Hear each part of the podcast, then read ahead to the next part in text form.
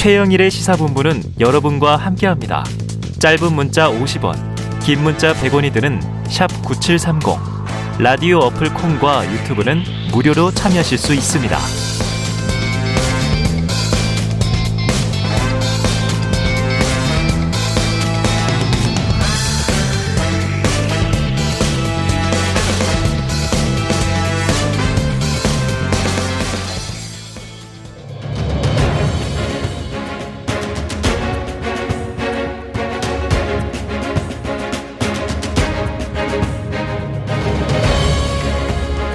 네. KBS 일라디오 최영일의 시사본부. 오늘은 제 20대 대선 결과를 정리하는 특집으로 꾸려집니다. 함께 하실 전문가, 먼저 두 분 소개해드리고 한 분이 더 오실 겁니다. 자, 김수민 시사평론가, 천하람 국민의힘 순천갑 당협위원장 나오셨습니다. 두 분 어서 오세요. 반갑습니다. 네. 예, 안녕하십니까. 순천의 천하람입니다. 자, 이, 자, 천 위원장님, 또 천 변호사님. 네. 어떤 역할을 맡게 되나요? 아 제가요? 어, 조금 전에 김재원 최고위원과 통하면서 네, 안 그래도 수위와 내각 얘기를 막 여쭤봤거든요. 어, 김재원 최고위원이 무슨 질문을 해도 원래 당황하시는 분이 아닌데 네. 본인의 거취를 물어보시니까 약간 당황하시는 게 물어보지 마세요. 그러시더라고요. 네, 은근 귀여우시더라고요. 네. 네. 어, 저도 뭐, 뭐, 전혀 뭐 잘 모르겠습니다. 저는 또 당협위원장 현직 맡고 있기 때문에 네. 또제 역할을 또 열심히 하지 않을까 생각하고 있습니다. 아, 이럴 땐 겸손하게 예. 당선인께서 불러 쓰시면 어떤 일이든 맡겠습니다. 이러셔야 되는 거 아니에요? 아, 뭐, 아, 글쎄요. 뭐 제가 함부로 얘기할 부분은 아니죠. 네, 예. 그렇습니다. 자, 인사가 참 중요한 첫 단추인데 그래서 지켜보고 있는 거고요.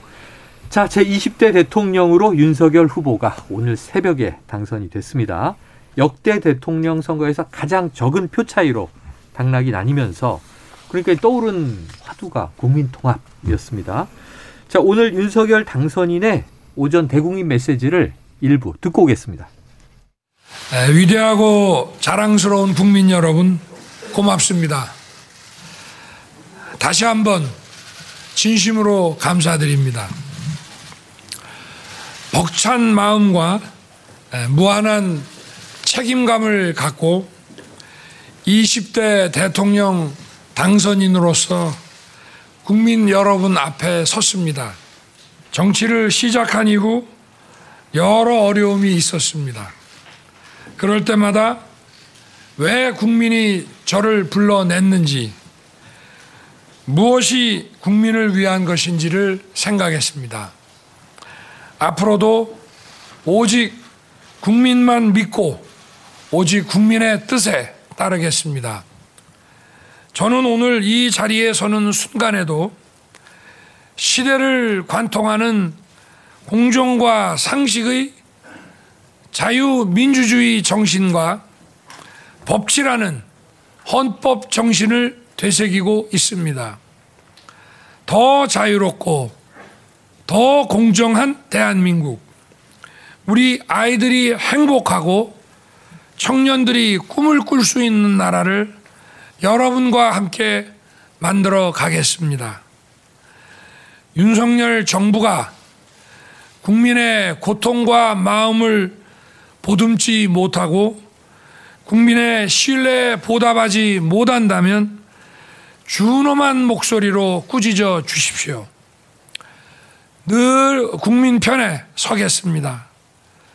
국민을 속이지 않는 정직한 정부, 국민 앞에 정직한 대통령이 되겠습니다. 네, 정직한 대통령 이렇게 방점이 찍혔습니다. 개표가 한 86% 이루어졌을 때 당선 유력이 딱 떴어요. 3시 반쯤에 당선 확실 발표가 나왔는데 두 분께 여쭐게요. 20대 대선 어떤 의미를 남겼다. 가장 중요한 점을 하나씩 꼽아주시죠. 김수민 평론가님. 네. 이번 대선을 통해서 패턴이 깨졌다라는 말을 어, 많이 합니다. 네네. 왜냐하면은 1987년 이후에 한 번 어떤 정당이 정권을 잡으면 음. 2연속으로 잡았다라고 아. 하는 법칙이 있었거든요. 10년 주기설. 그렇습니다. 그게 어떻게 보면은 여당이 그 정권을 재창출하는 데 있어서 심리적 버팀목이기도 했는데 아. 그대로 흘러가지는 않더라라고 네. 하는 것이었고 사실 민주당 입장에서 뼈아픈 부분은 지난 대선이 박근혜 전 대통령 파면 이후에 치러졌거든요. 맞아요. 그때 많은 분들이 생각하셨을 거예요. 그 다음 정권 또 민주당이 가져가겠거니 아. 혹은 한 세 번, 네 번 연속 집권하는 건 아닌가. 20년 집권 설도 있었죠. 그렇습니다. 예, 그런 것들이 이제 깨져버렸다. 아. 어, 여지없이 한 번만에 또 정권이 교체되기도 한다라고 네. 하는 것이 이번 대선에 또 어, 이제 고정된 패턴, 법칙은 없다라고 하는 것, 아, 이걸 남겼다고 볼 수 있겠죠. 법칙 없어요. 국민들의 그, 마음을 움직이는 거니까. 차 변호사님. 어, 저는 김수민 평론가님이랑 통한 것 같아요. 어. 저도 여기 네. 예, 써놓은 게 국민들의 심판의 템포가 빨라졌다. 아, 써놨거든요. 약간 뉘앙스가 다르지만 비슷한, 비슷한 얘기네요. 얘기죠. 음. 왜냐하면 저희가 사실 5년 전만 해도 음. 어, 보수 정당 탄핵을 당한 보수 정당이 네. 5년 만에 다시 정권을 잡을 거라고 생각한 사람이 누가 아, 있었겠습니까? 회복할 수 있을까? 네, 저만 해도 사실 그 2년 전에 미래통합당 딱지 달고 음. 총선을 치르면서 이 당에 과연 미래가 있을까라는 생각도 아, 사실 네네. 했었었거든요. 근데 그런 거 보면 우리 정치가 원래도 그랬지만 오. 어. 굉장히 빨리빨리 변한다라는 것. 그래서 민주당 입장에서 방금 말씀하신 그 뼈 아픈 어. 20년 집권한다라는 그 플랜이 금방 조금만 국민들 보시기에 부족하면 네. 이렇게 없어질 수 있다라는 것. 그 다음에 저희 입장에서 국민의힘 네. 입장에서 네. 뼈 아픈 것은 지난번 사칠 재보궐에서 서울 부산에서 압도적인 승리를 그랬죠, 그랬죠. 하지 않았습니까? 지난해입니다, 바로. 네, 얼마 되지도 않았습니다. 사실 1년도 안 됐어요. 음. 근데 거기서도 또 어마어마한 숫자의 표심이 이탈이 됐거든요. 아. 또 그만큼 국민의힘이 또 부족한 모습을 보이면 이 참 표심의 변화 속도가 어, 여느 때보다 빨라지고 네. 있다. 이런 선거입니다. 민심의 역동이 대단하다.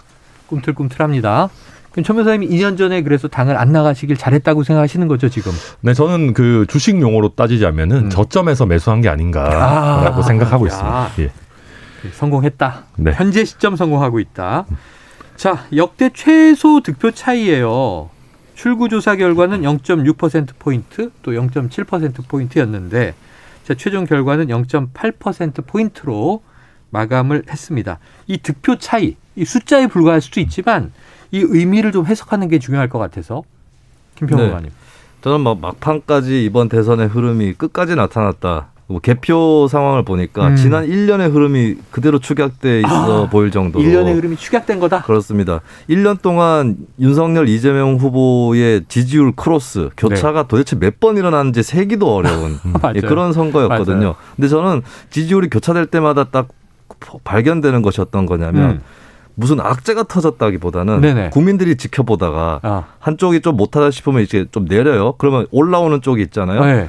올라온 너는 뭘 잘했냐 이러면서 치는 겁니다. 아. 예, 국민들이 계속해서 저울질하고 시소처럼 야. 대선을 운용했다라고 하는 것이고 어. 이렇게 작은 차이로 결판이 났다는 네. 거는 누가 이기든지 간에 함부로 오만하게 굴지 마라라고 아. 하는 이 집단 지성과도 같은 것이 투표함에 담겨져 있었다. 집 단 지성의 절묘한 황금 비율이다. 그렇습니다. 둘 다 비슷해. 하나가 잘난 거 아니야? 뭐 이런 얘기를 하는 거죠. 그렇죠. 그래서 어, 이긴 좋은데요? 쪽이 오만방자하게 굴 수 없도록 아, 그렇게 설계된 개표였다라고 자, 하는 거죠. 청취자 여러분께서는 지금 김수민 평론가의 정치학에 보이지 않는 손이 있다.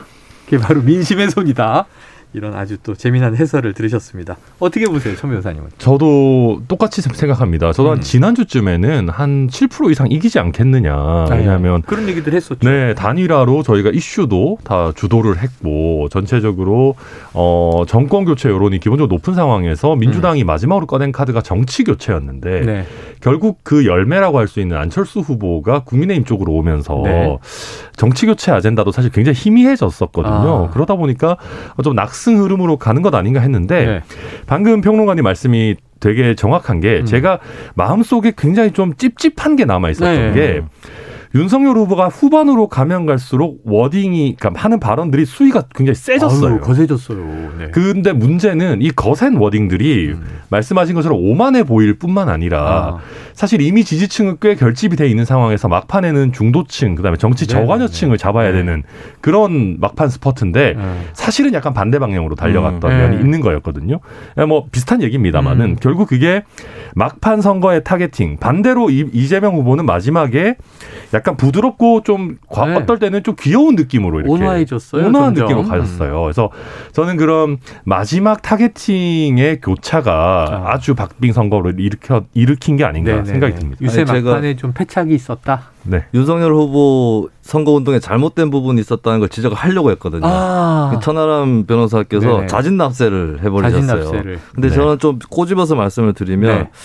어, 뭐, 물론 이제 당선인께서 이제 지금은 협치와 통합을 강조를 하고 계시는데 그렇죠. 저는 좀 잘못됐다 싶은 발언이 이게 음. 선거 전략에도 도움이 안 된다 싶은 발언들이 몇 개 있었는데 네. 민주당은 좌파혁명 세력이다 아. 이런 발언이 있었고 그리고 언론 노조가 민주당 전이되다 아. 이런 발언이 있었거든요. 네네네. 이것이 이제 특히 4, 50대 많이 포진해 있는 민주화 세대 네. 쪽에 이게 혹시 과거로 돌아가는 거 아닌가라고 어. 하는 경계심을 심어주게 됩니다. 아니 그런 얘기들이 적지 않았어요. 네, 그래서 70년대 80년대 스타일 아니야? 뭐 이렇게. 네, 네. 아, 뭐 7, 80년대까지 보는 거는 저는 좀좀 과잉이라고 보고요. 90년대? 근데 근데 이제 4, 50대 입장에서는 새누리당 정권만 아, 해도 아, 좋지 않은 기억이거든요. 네. 그래서 국민의힘이 아니라 새누리당 아니냐. 약간 황교안 대표가 떠올랐어요. 저도 아, 네. 그런 발언들을 접할 때는. 막 횃불 네. 상징도 등장. 그래서 사실 실제 저희가 예상했던 것보다 50대에서 좀 많이 졌거든요. 그렇죠. 아, 그런 영향도 분명히 있었던 것 같습니다. 오, 김수민 평론가 아주 예리하게 딱 짚었고. 사실 50대에서 윤석열 후보가 진 게 뼈아픈 게 네. 그 조국 사태 때 보면 50대가 문재인 정부에게 빨리 등을 돌렸던 아, 세대입니다. 이탈했는데. 네, 근데 그 세대는 아직도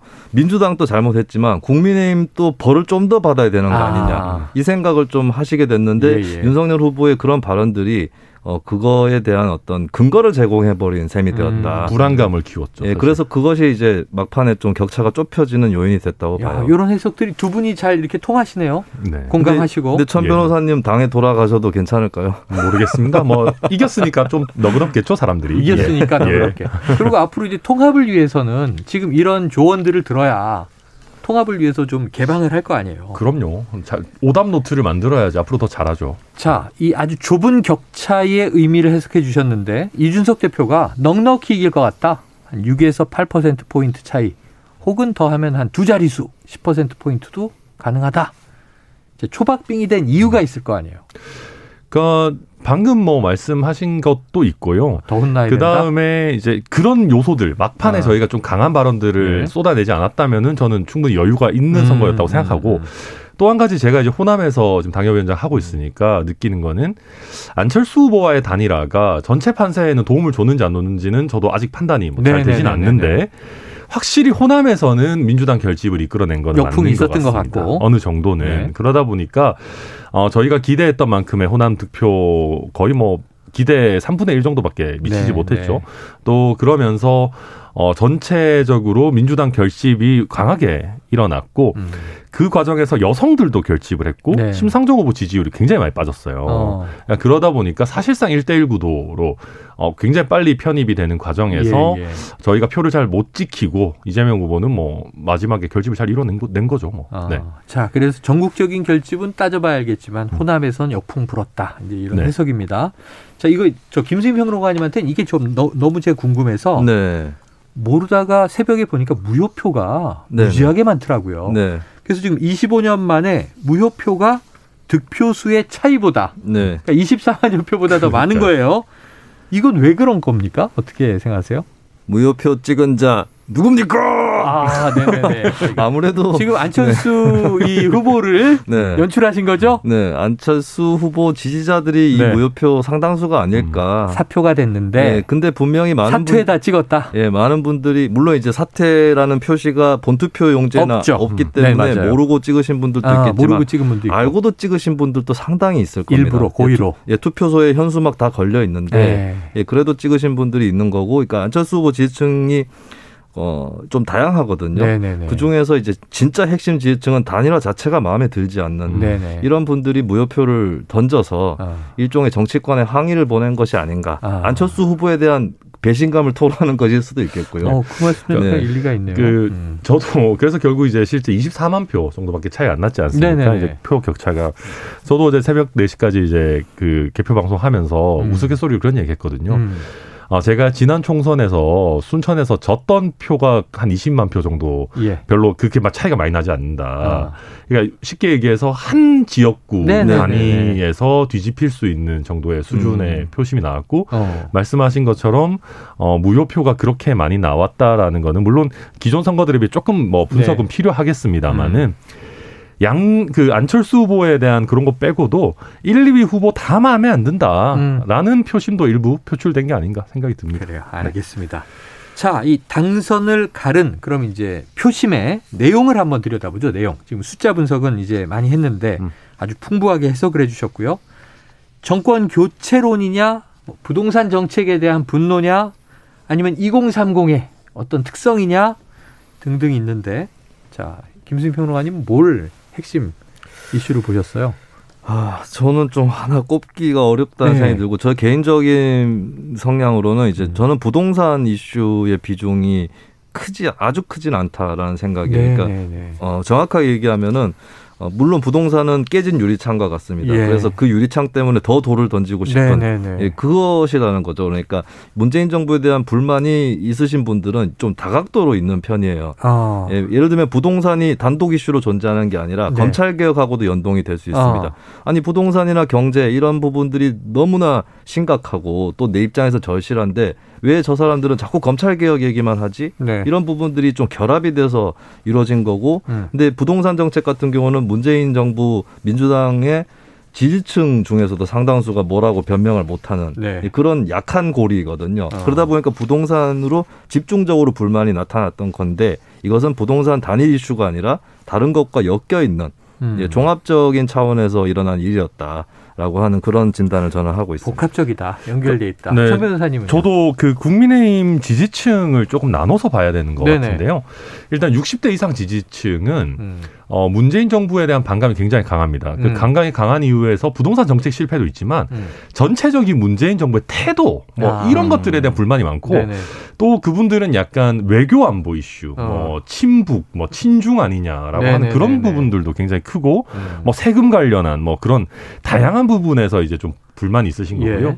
그러니까 2030 같은 경우는 물론 2030을 너무 지나치게 젠더 이슈로 간 이렇게 너무 축약할 수는 없는데 네. 저는 2030 그렇게 생각해요. 그러니까 이재명 후보가 되든 윤석열 후보가 되든 막 획기적으로 내 인생이 좋아지겠느냐. 아. 그럼 뭐 엄청난 음. 경제 뭐 일자리 이런 이슈가 해결되는 게 아니라면 그냥 내 이번 기회에 나한테 관심 있는 이슈 하나를 해결하자라는 음. 굉장히 실용적인 관점으로 저는 네네. 젠더 네. 이슈를 접근했다고 봤거든요. 음. 그래서 저는 20대에서는 어, 젠더 이슈가 생각보다 꽤 큰 이슈가 되지 않았느냐. 아. 그래서 좀 그 윗세대와 2030 세대를 좀 분리해서 봐야 된다라고 예, 예. 생각하고 있습니다. 근데 국민의힘의 이제 공약, 주장, 뭐 여가부 폐지 이런 걸 보면 이 다른 쪽에서는 젠더 이슈가 이게 이대남한테는 소구력이 있을지 모르지만 사실 갈라친 거 아니냐 이런 비판이 있단 말이에요. 그럼 종합적으로 뭐 이기고 끝나긴 했는데 이준석 대표의 젠더 전략은 성공이라고 보세요, 실패라고 보세요? 저는 어제는 음. 실시간으로 막 보다 보니까 네. 절반의 성공이다라고 얘기를 했는데 아, 비겁합니다. 네, 그래서 저희가 다시 오늘 정신을 차리고 아, 데이터를 봤는데 네. 성공이더라고요. 아, 성공이더라. 예, 왜 그러냐면은 야. 어 박근혜 전 대통령이 당선될 당시에 네. 20대, 30대 여성 득표율이 한 30% 정도 네네. 수준이었습니다. 음. 각각. 근데 이번에 윤석열 후보가 20대에서 33%, 30대에서 43% 정도 출구조사 기준으로 네. 이렇게 나왔는데 그렇다라고 하면 여성이 출마했던 박근혜 전 대통령의 예, 예. 경우에 비해서 여성 득표율이 결코 떨어졌던 게 아니에요. 그리고 네네. 실제 여가부 폐지와 관련한 여러 여론의 추이들을 보더라도 음. 물론 전체 이제 큰 틀에서 뭔가 여성 아주 친화적이지는 않다라는 느낌을 주는 건 맞지만 네. 여가부 폐지에도 동의하시는 여성 유권자들도 결코 적지 않았기 때문에 네. 어, 여성 표심은 박근혜 전 대통령 당시에 비해 크게 잃지 않았고 음. 남성 표심은 획기적으로 많이 늘었다. 음. 그런 면에서 선거 공학적으로는 최소한 데이터를 보니까 네, 성공이더라. 나쁘지 않았다. 네, 그런 말씀. 동의하십니까? 저는 실패했다. 실패다. 생각을 아, 하고 있습니다. 네네. 방금 이제 여성가족부 해체에 대해서 음. 여성 20대 여성에서도 찬성이 꽤 있었다는 네네. 여론조사 인용을 하셨는데 근데 그 20대 여성의 여성가족부 해체 찬성에도 여러 가지 맥락이 있을 수 있고 어. 그 중에 일부는 페미니즘적 맥락도 있을 수 있거든요. 네네네네. 근데 이제 윤석열 후보나 이준석 대표가 펼쳤던 담론들을 음. 이제 좀 너무 지속적으로 이단한 편을 드, 드는 아, 듯한 그런 느낌을 줬을 수 있고 네.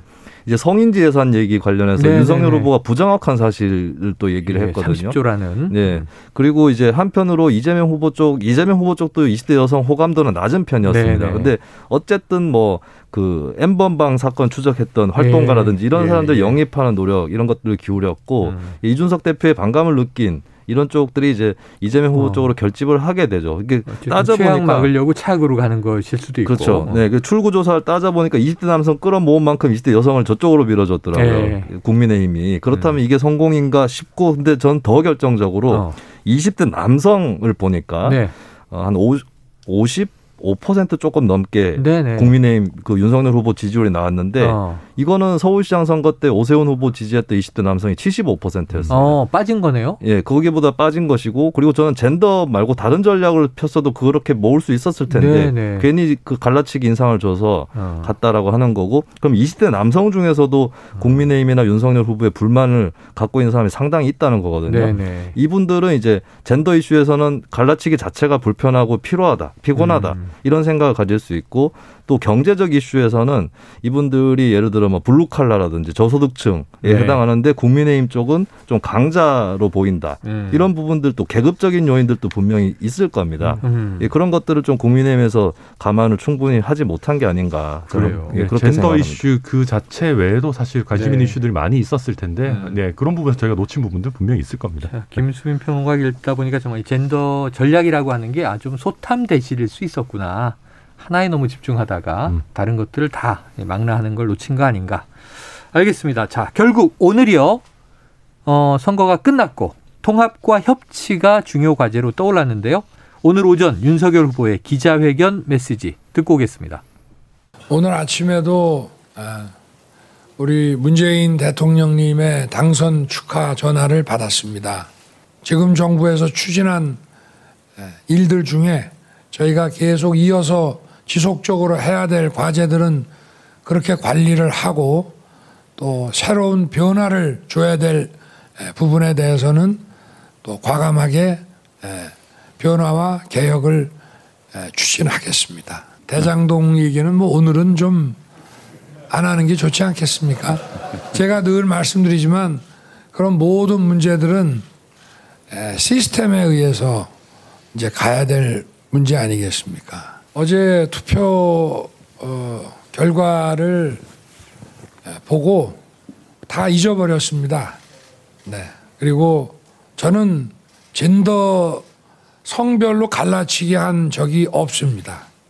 네. 다만 이 남녀의 양성의 문제라고 하는 것을 집합적인 그 평등이니 대등이니 하는 문제보다는 지금 이제 어느 정도 우리 법과 제도가 만들어져 있기 때문에 개별적인 불공정 사안들에 대해서 국가가 관심을 가지고 강력하게 보호하고 대응하는 것이 중요하다는 생각을 쭉 가져왔습니다. 남녀의 성별을 갈라치게 할 이유가 뭐가 있겠습니까?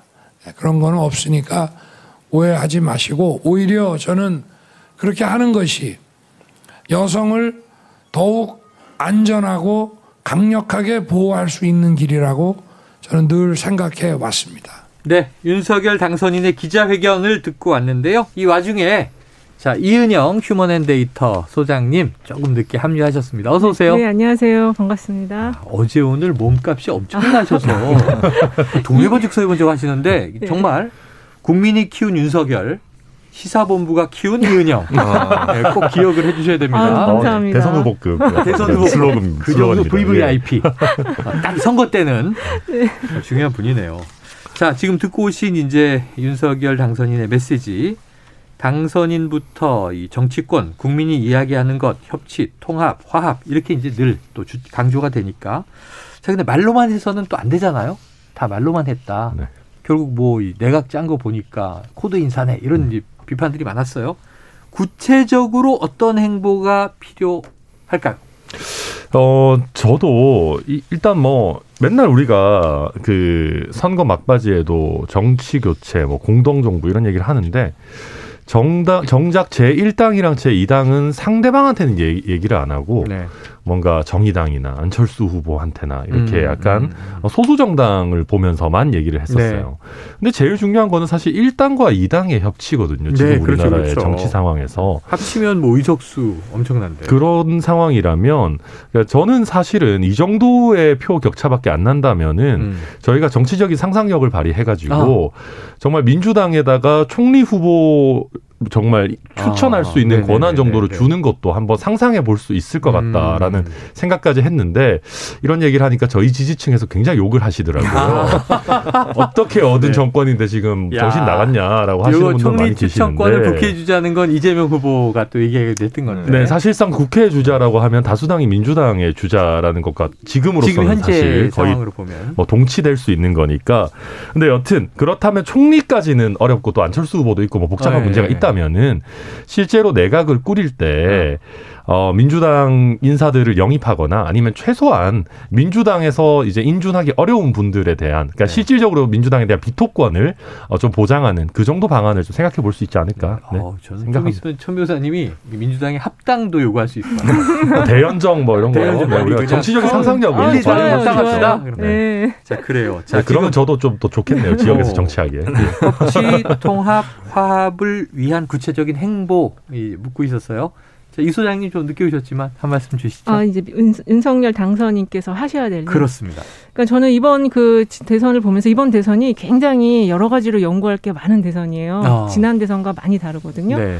그래서 그 특히 이제 그 평화적 정권 교체가 이루어진 대선이고 음. 어, 10년 뭐 주기설이 지금 깨진, 깨진 아까 얘기해 주셨고요. 네, 또 이제 검찰총장이 대선 후보. 아, 검찰총장이 대통령이, 된. 직해간. 그래서 지금 조금 전에 인터뷰에서도 시스템이라는 말을 하셨는데 네. 이 대통령은 시스템뿐만 아니라 또 법칙 제가 그 시스템이라는 법치라는 말인 것 같은데 어. 그거 그것으로만 운영을 할 수가 없어요. 예. 법치 위에 정치를 가지고 하는 게 대통령 자리이기 어. 때문에 지금 말씀하신 것처럼 다양한 상상력을 가지고 지금 그리고 지금 변화하는 20, 30대 어떤 그런 어 요구들을 잘 살피셔서 그 좀 새로운 어떤 그런 협치의 틀을 음. 만들어 주셨으면 좋겠다. 사실 DJ 대통령도 그 당시 어, 평화적 정권 교체하면서 그런 것들을 많이 어. 하셨거든요. 그래서 지금 정말 그런 게 필요하고 그리고 이미 조각을 하셨다면서요. 아 정말요? 내부에서. 뭐, 아니 뭐 뭐 어느 정도 생각을 갖고 있는 건 있으시겠지만 네. 뭐 저도 뭐 예. 그게 이제 그 득표율이 나오, 나왔을 때는 이미 이제 그 조각은 다 휴지 휴지 조각이 되는 거예요. 어. 새로운 제로 어. 베이스에서 어. 다시 해야 어. 되는 거기 조각이 때문에 휴지 조각이 되었다. 그렇습니다. 아, 네. 아, 뭐 랩이네요, 랩. 예. 네. 랩을 두 분이 막 같이 쓰고 계십니다. 다시 접근하시는 게 좋다 이런 생각이 오시자마자 들었습니다. 지금 어디 입각합니까? 그랬더니 아주 오리발을 내미시더라고요. 어, 그건 당선인의 뜻이고 나는 모른다. 네. 그런 게 있어요. 연락이 막 오가잖아요. 자, 그럼 김수민 평론가님 어떤 행보?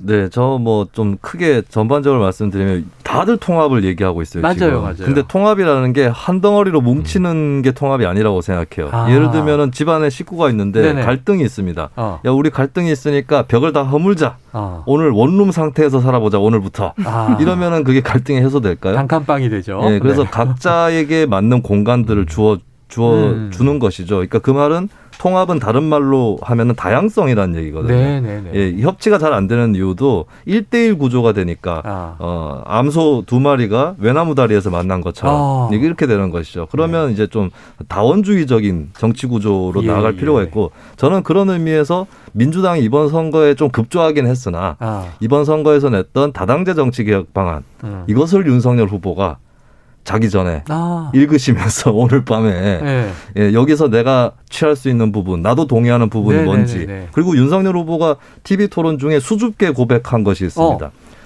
개인적으로는 중대 선거구제를 선호합니다. 아, 맞아요. 맞아요. 네, 네. 매우 그럴듯한 성대모사인데요, 지금?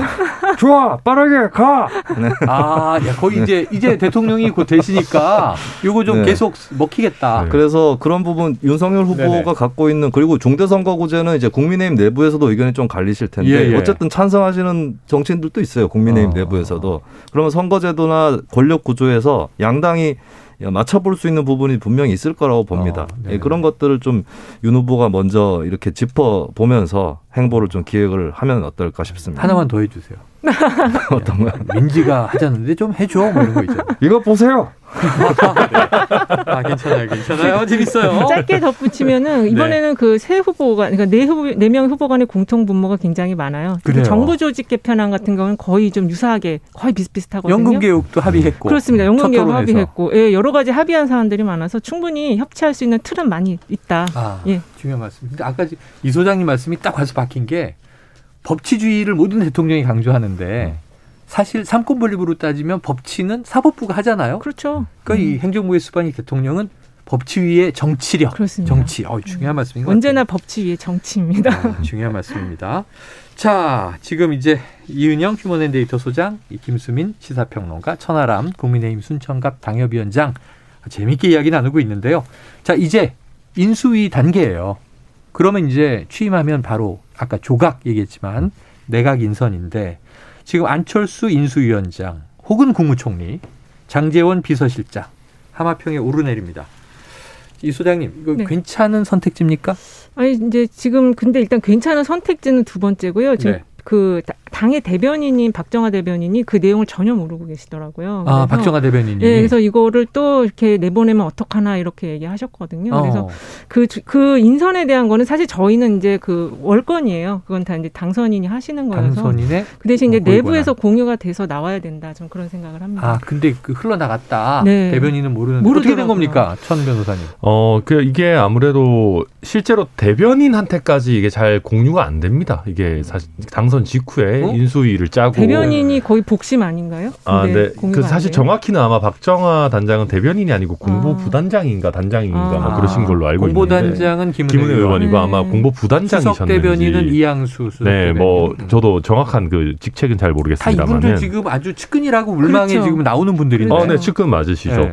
근데 이제 어쨌거나 저도 그게 세워 나간 거는 별로 좋지는 않다고 보는데 네. 이게 오늘 그 윤석열 당선인께서도 기자회견에서 얘기하셨지만 음. 아직 이게 확정된 단계는 아니다라고 얘기하시는 것 같고. 안철수 이 대표는 아직 합당 과정도 남아 있고 뭐 그렇죠. 뭐 이제 논의를 해야겠죠. 음. 근데 지금 1시 7분 속보가 어. 윤석열 당선자 비서실장으로 장재원 지명.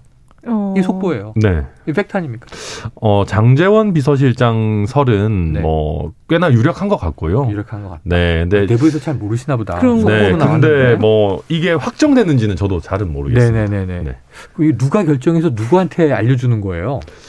글쎄요. 일단 뭐 결정이야 당연히 당선인께서 직접 네. 하시겠지만 아, 이게 언론에 어떻게 네. 흘러가는지는 뭐 그거는 흘리시는 분이랑 언론만 알겠죠. 핵심 관계자입니까? 네, 뭐 그럴 수도 있겠죠. 근데 속보면 확정 아닌가요? 속보를 그렇죠. 떴기 때문에 그건 돌릴 수가 없는 그런데 건데. 이제 1시 7분 속보 네. 어쨌든 이제 당선인 비서실장은 네. 이제 장재현 의원으로 내정했다라는 이야기고 팩트 확인은 이제 한번 또 당과 어, 이, 저 당선자에게 확인해야 될 것 같고요. 네. 지금 또 12시 무렵에는 유영민 청와대 비서실장이 이 이철희 정무석과 함께 문재인 대통령의 축하난을 전달했습니다. 취임 전까지 대통령과 당선인이 연락해야 할 일이 있을 수도 있으니 정무수석과 한라인처럼 연락하시면 된다. 음. 자, 그랬더니 윤 당, 당선자가 장재원 당선인 비서실장이 이수석과 계속 통화하시면 되겠다. 이건 이거 확정 그 정도면 그 정도면 거의 오피셜이라고 봐도 되지 않을까 네, 네, 예, 예, 생각이. 되네요. 이게 네. 요게 기사의 문장이니까 네. 이건 부인하기 참 어려워 보여요. 그요 요 대목은 뭐 저 합당한 그, 인사로 보십니까? 아, 뭐 조금 국민들의 눈높이에서 봤을 때는 아쉬운 부분이 분명히 있죠. 음. 장재원 의원이 어, 물론 이번에 그 안철수 후보와의 단일화 과정에서 공도 많고 실제로 뭐 윤핵관이다 이런 뭐 얘기들도 많이 있었지만은 음. 어, 후보와 소통도 굉장히 잘 되고 네네. 실제 일도 여러 가지 실무도 굉장히 열심히 하는 걸로 아. 잘 알려져 있습니다. 그래서 뭐 어, 당선인 입장에서는 능력이나 소통 이런 면에서 장재원 의원을 굉장히 높게 평가하는 거는 이미 음, 다 음. 저희도 알고 있고 그런데 다 아시다시피 지금 아들 문제 이런 것들이 음, 있기 때문에 우리가 있었죠. 과연 우리 이제 새로운 윤석열 정부가 출범을 준비하는 첫 스텝으로 네. 장재원 비서실장이 국민의 눈높이에 100% 맞느냐 하면은 음. 또 조금 반대도 많이 있을 것 같다 이런 생각이 듭니다. 네. 오늘 그 네. 당선인께서 네. 자신의 이제 초심을 얘기를 하셨거든요. 맞아요. 초심 얘기했죠. 참모 뒤에 숨지 않고 정부의 잘못은 솔직히 고백하겠다 이렇게 아. 얘기했었거든요. 근데 지금 장재원 의원에 대해서는 국민적 시각이 그렇게 좋지는 않아요. 아. 근데 굳이 아무리 일을 잘하더라도 네네. 그렇게 그리고 지난번에 윤핵관에서 이제 배제시켰다 했는데 네. 계속 네. 활동을 했잖아요. 윤핵관 아니잖아요. 그러니까 전권 대리인이잖아요. 그렇습니다. 네, 그때는 뭐, 뭐 업그레이드 비공, 네, 비공식적으로 활동하거나 이런 건 아니었어요. 근데 이제 분야 네. 핵 그래도 핵관이거든요. 아, 네. 근데 뭐 핵심 관계자 사실은 대통령 당선인 내지는 네. 이제 주요 정당의 대선 후보쯤 되면 핵심 관계자는 없을 수 없어요. 아. 자기 측근 내지 핵심 관계자는 다 있는데 예전에 이제 이준석 대표가 윤핵관이라는 단어까지 만들어가지고 공격을 했던 이유는 음. 그분들이 제대로 된 지휘 계통을 따르지 않고 후보와 음. 직거래를 하면서 네. 어, 선거를 오히려 흐트러뜨린다 이런 점이었지 음. 핵심 관계자가 있는 것 자체가 비판받을 일은 아닌 아니다. 것 같습니다. 음. 네. 자, 이 김수민 평론가께는 네. 조금 이제 이 큰 그림 이거 굉장히 중요해 보이는데 오늘 오전 기자회견에서 언급한 것이 국민의당과의 신속한 합당 이렇게 언급을 했어요. 그럼 국민의힘과 국민의당이 신속하고 순조롭게 합당이 돼야 되는데 그렇게 예상하십니까? 여기 가장 큰 관건은 대선 승패였던 것 같아요. 네네. 많이 궁금해들 하셨던 거는 질 경우에도 합당을 할까 음. 이거였을 텐데 이겼기 때문에 뭐 네. 합당 가능성은 거의 100%에 가깝다라고 봐야 될 것 같고요. 네. 근데 순조로울까 했을 때는 음.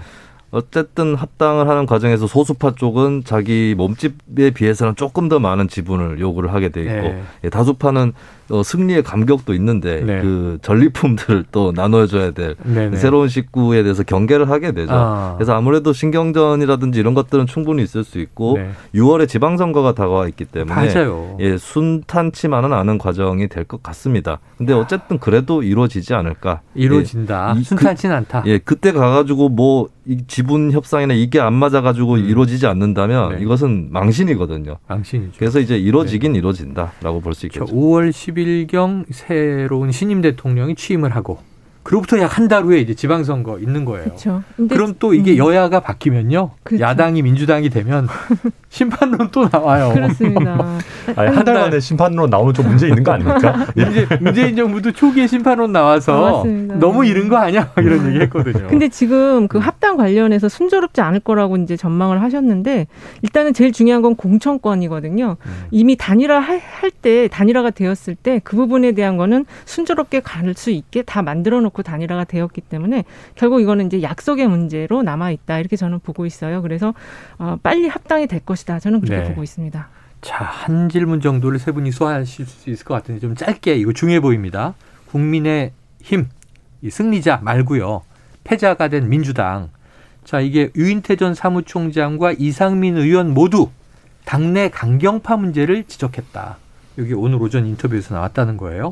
비대위설이 나오는데 민주당은 앞으로 어떤 내용을 겪고 어떤 과정을 겪고 어떻게 개혁을 해야 하나 김수민 평론가 좀 중요한 팁을 주시죠. 아, 네. 저는 좀 우려되는 게 민주당이 근소하게 아주 근소하게 졌기 때문에 네. 근본적 반성을 안 할 수도 있다는 걱정이 아, 좀 듭니다. 거의, 이길 뻔했는데. 네, 네. 음. 그래서 어, 그 부분을 이제 분명히 보여줘야 될 거다라고 보고요. 예를 음. 들면 이제 민주당이 민심과 크게 멀어진 요인 중에 하나가 이제 민주당 인사들과 관련된 어떤 재판 이런 음. 거라면은 같은 진실 사실을 놓고 전혀 다른 판단을 내린다거나 어. 이런 것들이 특히 민심과의 괴리를 벌렸었거든요. 그런 대목이 흔히 그냥 추격해서 내로남불이라고 얘기되는 네, 거 아니에요? 그렇죠. 어. 예, 그래서 그런 사법적 판단에 대한 것들이라든지 여기에 대한 이제 존중과 반성에 음. 대해서 여기서부터 출발을 해야 될 것이다. 그리고 네. 내부에서 그 거대 정당의 몸집에 맞지 않게 내부에서의 논쟁 이런 것들이 치열하지 못했던 부분이 있어요. 그래서 네. 당내 민주주의에 대해서도 다시 어 근본적으로 정비하지 않으면 사실 저는 이번 대선에서 따라잡는 걸 보면서 민주당이 다음 총선에서 선전할 수도 있겠다라고 네, 네, 네. 판단했는데 어. 그러나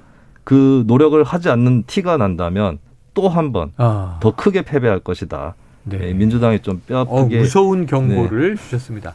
자 이게 뭐 패배한 상대당의 얘기지만 천하람 변호사님 합리주의자니까 한 말씀 거들어 주세요. 저희도 예를 들면 이상민 의원 같은 분이 민주당의 당 대표면 되게 무섭죠. 어, 오히려. 예, 그러니까 저희도 당이 망조를 이제 그 망하는 길로 갈 때는 항상 강경한 분들이 키를 잡았고 온건하고 상대적으로 합리적이라고 하는 뭐 김종인 비대위원장이나 음. 뭐 이준석 대표도 뭐 충분히 당연히 강경파는 아니기 때문에 네네.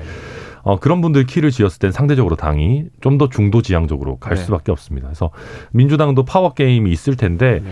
어, 오늘 오전에 제가 김어준 씨 방송 갔다 왔는데. 어, 그래요. 어, 김어준 씨는 아, 너무 아깝게 졌고 어. 이제부터 이재명의 정치는 시작이고 어. 어. 지금 현재 당 지도부가 뭐 책임질 일이 뭐가 있겠느냐 뭐 이런 취지로 말씀하시더라고요. 네네네. 근데 그런 지지층의 목소리가 클 거라서 어. 저는 민주당의 쇄신은 솔직히 쉽지 않을 거다 이렇게 알겠습니다. 예상이 됩니다. 자, 이 소장님 예. 아유 시간이 짧아요. 20초 예. 어쨌든 그 후보께서 직접 이제 본인의 책임이다라고 얘기해서 책임론 문제를 일단 본인이 다 안고 가셨고 당 내에서도 저희부터 변하겠습니다라는 목소리가 나왔거든요. 네. 0.73%의 그 격차 격차지만 굉장히 뼈 아플 거예요. 그렇죠. 다 바꾸지 않으면 어, 미래는 없다. 저는 그렇게 보고 있습니다. 네, 격차가 좁다. 이길 뻔했다. 이게 중요한 게 아니라 그, 그 때문에 이 뼈 아픈 일이 벌어지는 거다. 더 기초를 탄탄히 해야 되겠죠. 자, 이은영 휴먼앤데이터 소장님, 김수미 시사평론가, 천하람 국민의힘 순천갑 당협위원장 함께했습니다. 세 분 고맙습니다. 네, 감사합니다. 감사합니다. 감사합니다. 자, 최영일의 시사본부. 자, 개표가 끝난 당일 오늘 준비한 소식 여기까지고요. 저는 내일 오후 12시 20분에 다시 찾아뵙겠습니다. 지금까지 청취해주신 여러분 고맙습니다.